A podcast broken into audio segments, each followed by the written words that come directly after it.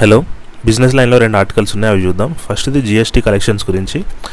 మనకి తెలుసు every month first రోజు జిఎస్టీ కలెక్షన్స్ అనేవి రిలీజ్ అవుతాయి. ఇప్పుడు నిన్న ఆగస్ట్ ఫస్ట్ కాబట్టి ఆగస్ట్ ఫస్ట్ రోజు జూలై జిఎస్టీ కలెక్షన్స్ రిలీజ్ అవుతాయి. కాకపోతే ఏంటి జూలైలో కలెక్షన్ వచ్చింది అంటే అది జూన్కి సంబంధించిన ట్రాన్సాక్షన్స్ అన్నమాట. సో జూన్లో సేల్స్ అనేవి జరుగుతాయి. ఆ ఎవరైతే ఓనర్స్ ఉన్నారో అదే బిజినెస్ వాళ్ళు ఉన్నారో వాళ్ళు జూలైలో రిటర్న్ ఫైల్ చేస్తారు కాబట్టి ఆ జూలై నెంబర్స్ అనేవి ఆగస్ట్ ఫస్ట్ రోజు రిలీజ్ చేస్తారు. లాస్ట్ ఇయర్ సరే లాస్ట్ మంత్ చూసుకుంటే మనకు డేట్ ఎక్స్టెండ్ అయింది. జూలై ఫస్ట్ రోజు రావాల్సింది జూలై సిక్స్త్ రోజు వచ్చింది. ఎందుకంటే అప్పుడు గవర్నమెంట్ కూడా ఫైవ్ డేస్ ఎక్స్టెండ్ చేసింది డెడ్ లైన్ అది డ్యూ డేట్ మనం వీళ్ళు ట్యాక్స్ ఫై రిటర్న్స్ ఫైల్ చేసే due date five dates extend చేసింది అనమాట అందుకే జూలై ఫస్ట్ రావాల్సిన నెంబర్ అప్పుడు జూలై సిక్స్త్కి అట్లా వచ్చింది. ఈసారి ఏంటి? ఎక్స్టెండ్ ఏం చేయలేదు కాబట్టి ఆగస్ట్ ఫస్ట్కే వచ్చేసింది. లాస్ట్ మంత్ దానికి ఒక చిన్న అప్డేషన్ ఉందన్నమాట.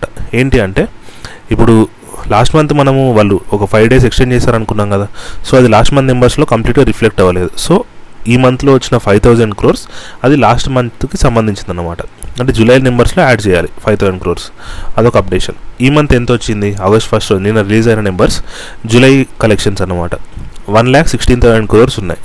సో చాలా హెల్దీ నెంబర్స్ ఎందుకంటే లాస్ట్ మంత్ చూసుకుంటే మనకు వన్ ల్యాక్ క్రోర్ కంటే తక్కువ పడిపోయింది. నైంటీ టూ థౌసండ్ సంథింగ్ అట్లా ఆ రేంజ్కి వెళ్ళిపోయింది. ఎందుకంటే అప్పుడు లాక్డౌన్ అదంతా ఉండే కాబట్టి.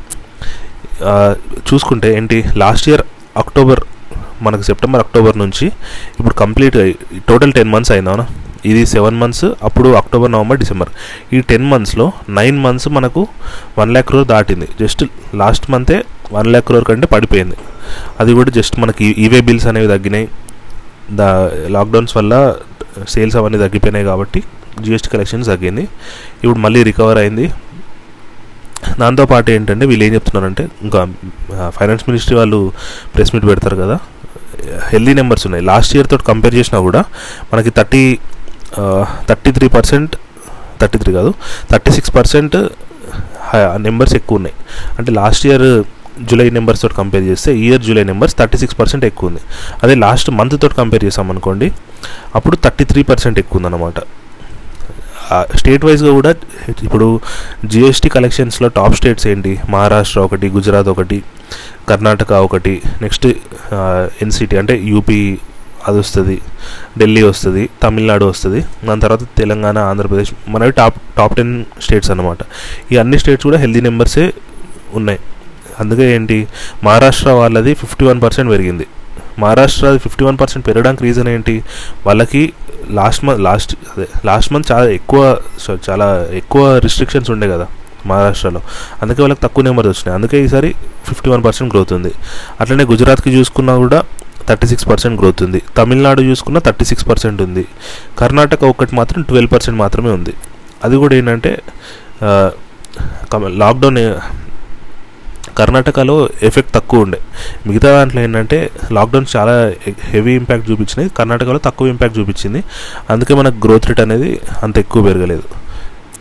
ఇది ఫస్ట్ న్యూస్. అయితే మనకు సెకండ్ న్యూస్ ఏంటంటే మానిటరీ పాలసీ కమిటీ వాళ్ళది మీటింగ్ జరగబోతుంది కదా నెక్స్ట్ సో దాంట్లో ఎక్స్పెక్టేషన్స్ ఏంటి? ఎక్స్పెక్టేషన్స్ ఏంటి అంటే వాళ్ళు స్టేటస్ కోనే మెయింటైన్ చేసే ఛాన్స్ ఉంది. అంటే రెబో రేట్ అవన్నీ ఏం చే చేయకుండా ఉండడానికి ఛాన్స్ ఉంది. నిన్న మినిస్ట్రీ వాళ్ళు చెప్పింది కూడా ఏంటంటే ఇన్ఫ్లేషన్ అనేది మన కంట్రోల్లోకి వచ్చేస్తుంది. అంటే రేంజ్ బౌండ్లో ఉంటుంది మళ్ళీ పెరిగే ఛాన్స్ అయితే లేదు. ఎందుకంటే ఎకనామీ రికవర్ అయింది కాబట్టి జిఎస్టీ కలెక్షన్స్ కూడా అదే ఇండికేట్ చేస్తుంది. సో ఫైనాన్స్ మినిస్ట్రీ ఆ స్టేట్మెంట్ చేసింది కాబట్టి వీళ్ళు ఏమంటున్నారంటే ఆర్బీఐ మానిటరీ పాలసీ కమిటీ వాళ్ళు ఏంటి రేట్స్ అనేవి స్టేబుల్గానే ఉంచే ఛాన్స్ ఉంది. పెంచడం కానీ తగ్గియడం కానీ చే తగ్గియడం ఎట్లా చేయరు. ఎందుకంటే ఇన్ఫ్లేషన్ పెరుగుతుందనే భయం ఉంది కాబట్టి పెంచడం కూడా ఇప్పుడప్పుడే ఉండకపోవచ్చు. అట్లీస్ట్ ఒక టూ త్రీ క్వార్టర్స్ తర్వాతనే పెంచే ఛాన్స్ ఉంది అని చెప్పి అదొకటి. నెక్స్ట్ న్యూస్ ఏంటంటే ఇప్పుడు మన గోల్డ్ దానికి హాల్మార్క్ డేట్ అనేది ఆల్రెడీ స్టార్ట్ అయిపోయింది. యాక్చువల్గా అయితే జూ జూన్ జూన్ నుంచే స్టార్ట్ కావాలి. గోల్డ్ మ్యానుఫ్యాక్చరర్స్కి జ్యువెలర్స్కి జూన్ నుంచే హాల్మార్కింగ్ చేయాలి. కాకపోతే వాళ్ళకి ఏంటంటే సెప్టెంబర్ వరకు మళ్ళీ టైం ఇచ్చారు. ఆ సెప్టెంబర్ వరకు టైం ఏంటి అంటే ఈ జూన్ నుంచి సెప్టెంబర్ మధ్యలో వాళ్ళ దగ్గర ఏ స్టాక్ అవుతుందో అవన్నిటికీ హాల్ మార్కింగ్ చేయించాలి. హాల్ మార్కింగ్ అంటే ఏంటి అసలు అంటే మన ఇండియాలో ఇప్పుడు బీఏఎస్ అని ఉంటుంది స్టాండర్డ్ బీఏఎస్ మనం బీఏఎస్ సర్టిఫైడ్ అని అంటే బ్యూరో ఆఫ్ ఇండియన్ స్టాండర్డ్స్ అంటాం. ఇప్పుడు మనకు అడ్వర్టైజ్మెంట్స్ వచ్చినప్పుడు కూడా బిఏఎస్ సిక్స్టీన్ హాల్ మార్క్ అట్లా ఇట్లా అని చెప్తారు అవునా? సో ఇదే అనమాట ఇండియన్ స్టాండర్డ్ అనమాట బిఏఎస్ అంటే. వాళ్ళు హాల్ మార్క్ వేయడం అంటే ఏంటిది?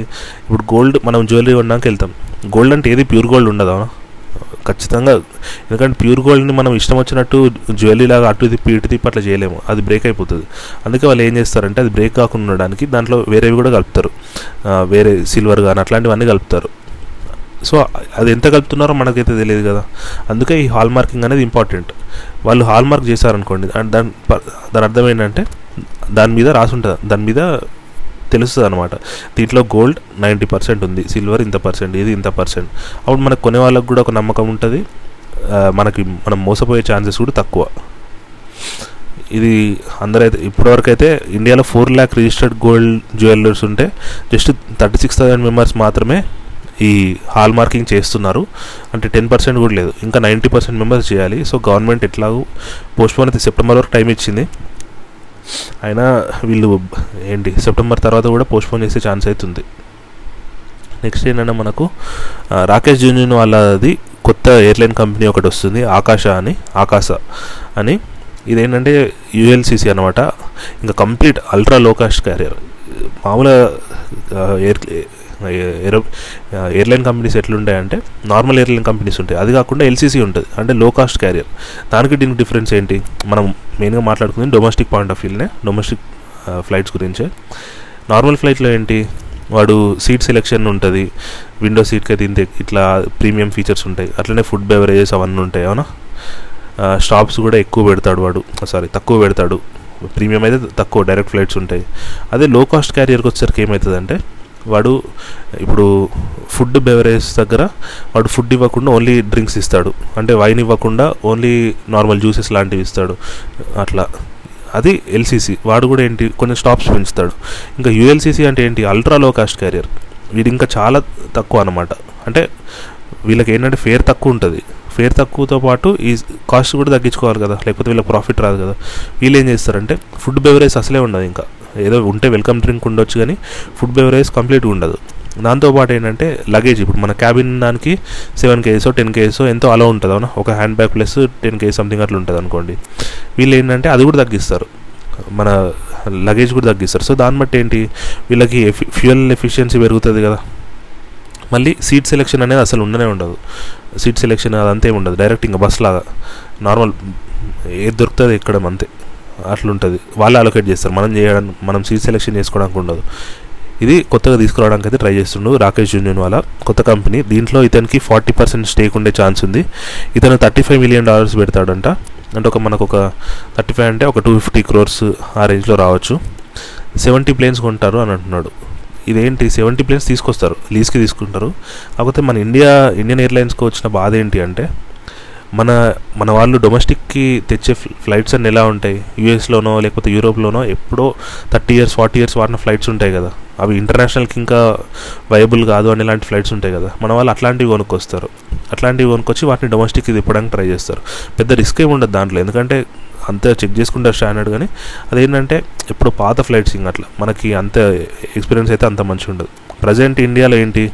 మనకు కంప్లీట్ ఫిఫ్టీ ఫోర్ పర్సెంట్ ఇండిగోకే ఉంది అవునా? ఇండిగో వాళ్ళది ఫిఫ్టీ ఫోర్ పర్సెంట్ ఎయిర్లైన్స్లో మార్కెట్ షేర్ వాళ్ళకి ఉంది. మిగతావన్నీ కలిపి ఎయిర్ ఇండియా కానీ spice jet go air Vistara air Asia వీళ్ళందరూ మిగతా ఫార్టీ సిక్స్ పర్సెంట్ కోసం వీళ్ళందరూ ట్రై చేస్తున్నారు. ఇప్పుడు కొత్త ప్లేయర్ వచ్చే ఛాన్స్ ఉందా అంటే ఉంది. ఎందుకంటే దీంట్లో ఎయిర్ ఇండియా ఇప్పుడు వైండప్ అయిపోతుంది అవునా? ఎయిర్ ఇండియా ఉండనే ఉండదు. సో అదొక కాంపిటీషన్ తగ్గింది కదా. దాని ప్లేస్లోకి వీళ్ళు వచ్చే ఛాన్స్ ఉంది కదా. అట్లా అని చెప్పి తను బులిష్గానే ఉన్నా అని చెప్తున్నాడు.